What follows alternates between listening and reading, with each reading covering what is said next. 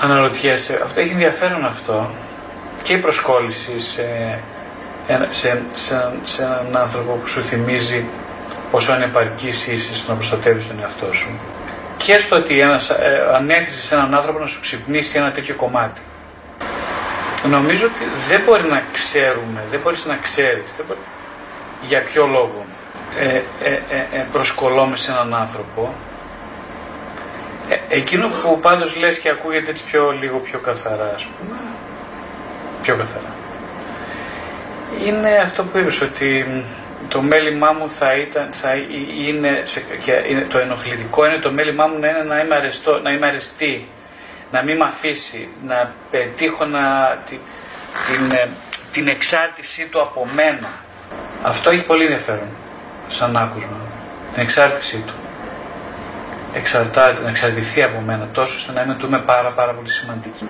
Αυτό σαν αίτημα λοιπόν συντροφικότητας έχει πολύ ενδιαφέρον. Αυτό. Αλλιώς το να μαστιγώνω τον εαυτό μου γιατί και το αυτό εντάξει, δείχνει μια περισσότερη μια προσπάθεια να αποφύγω, να φύγω μακριά από το να ακούσω κάτι που μου γίνεται αυτή την εποχή. Και αυτό το βρίσκω εντελώς ε, ανιαρό. Δηλαδή ανιαρό με την έννοια ότι εντάξει, ε, να χτυπάω τον εαυτό μου, και το χτύπησα, ας πούμε, και παρακάτω τι έγινε. Ο σκοπό να κατανοήσω. Άρα και το χτύπησε και τι έγινε παρακάτω. Ωραία. Αλλάξω επειδή με χτυπάω. Δεν πρόκειται να γίνει αυτό το Αλλά να ακούσω ποιος έχει τέτοια αιτήματα μέσα μου και ε, ε, ε, αν, σε ποια ηλικία ανήκει αυτός, αυτό το κομμάτι του αυτού. Αυτό νομίζω έχει κάποιο ενδιαφέρον.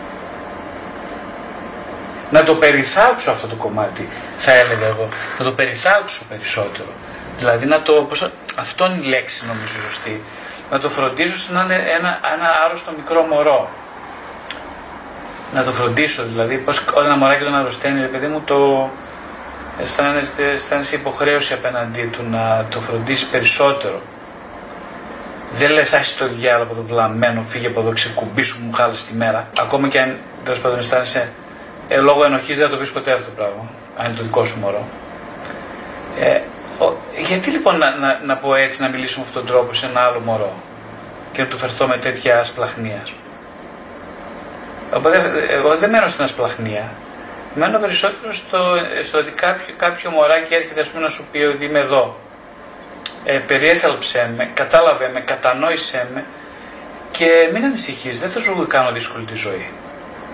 Αν με κατανοήσεις. Δηλαδή αν με πλησιάζεις πιο απλά και το κατανοήσεις πάλι λίγο πιο μακριά. Καταρχάς με πλησιάζεις, δηλαδή πώς πλησιάζουμε ρε παιδί μου.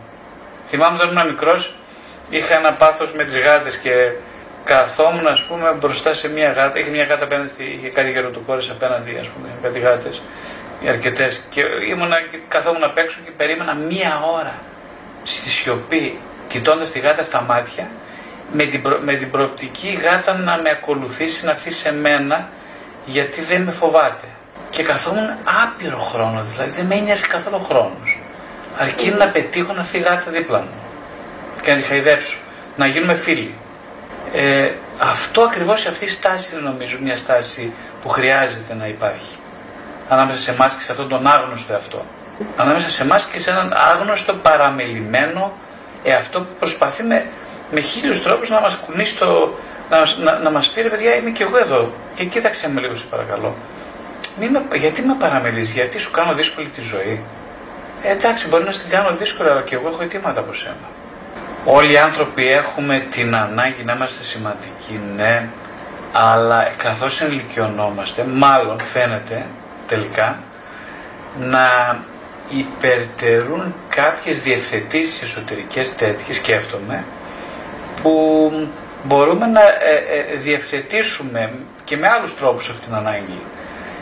Όταν η ανάγκη αυτή παραμελείται ή αυτός που το, το, το, το, αυτό το πρόσωπο μέσα μας που έχει την ανάγκη αυτή παραμελείται, σκέφτομαι ότι το λογικό είναι να κραυγάζει πιο δυνατά για να το ακούσουμε.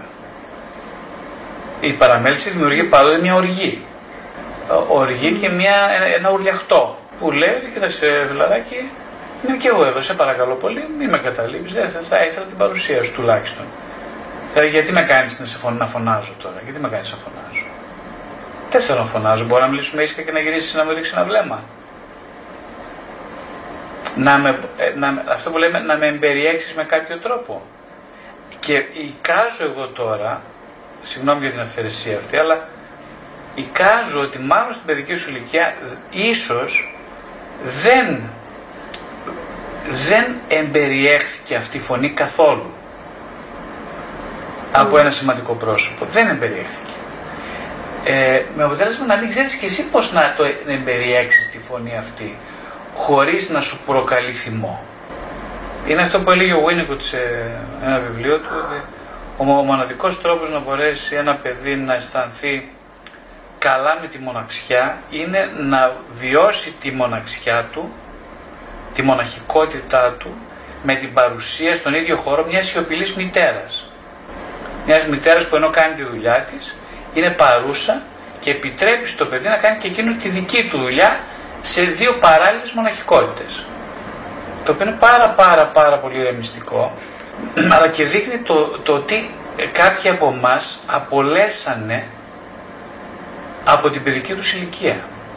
Η αυτοπροστα... Αν θέλεις να προστατευτείς, θα πρέπει να προστατευτείς, να προστατεύσει και άλλους, να προστατεύσει και εσύ. Αυτό να γίνεται όλος και μια. Να, δηλαδή να δώσεις χρόνο στο να έρθουν τα όποια πράγματα έρθουν. Είτε είναι συνειδητοποιήσει, είτε συναισθήματα, είτε είναι αποφάσεις. Α, όσο το δυνατόν πιο αβία. Δηλαδή να παραμείνεις πίσω, να το πούμε έτσι. Λίγο πίσω στο κάθισμά σου, να εξαπλώσει την πολυθρόνα πίσω και να απολαύσεις τη διαδρομή, κάπως έτσι να το πούμε.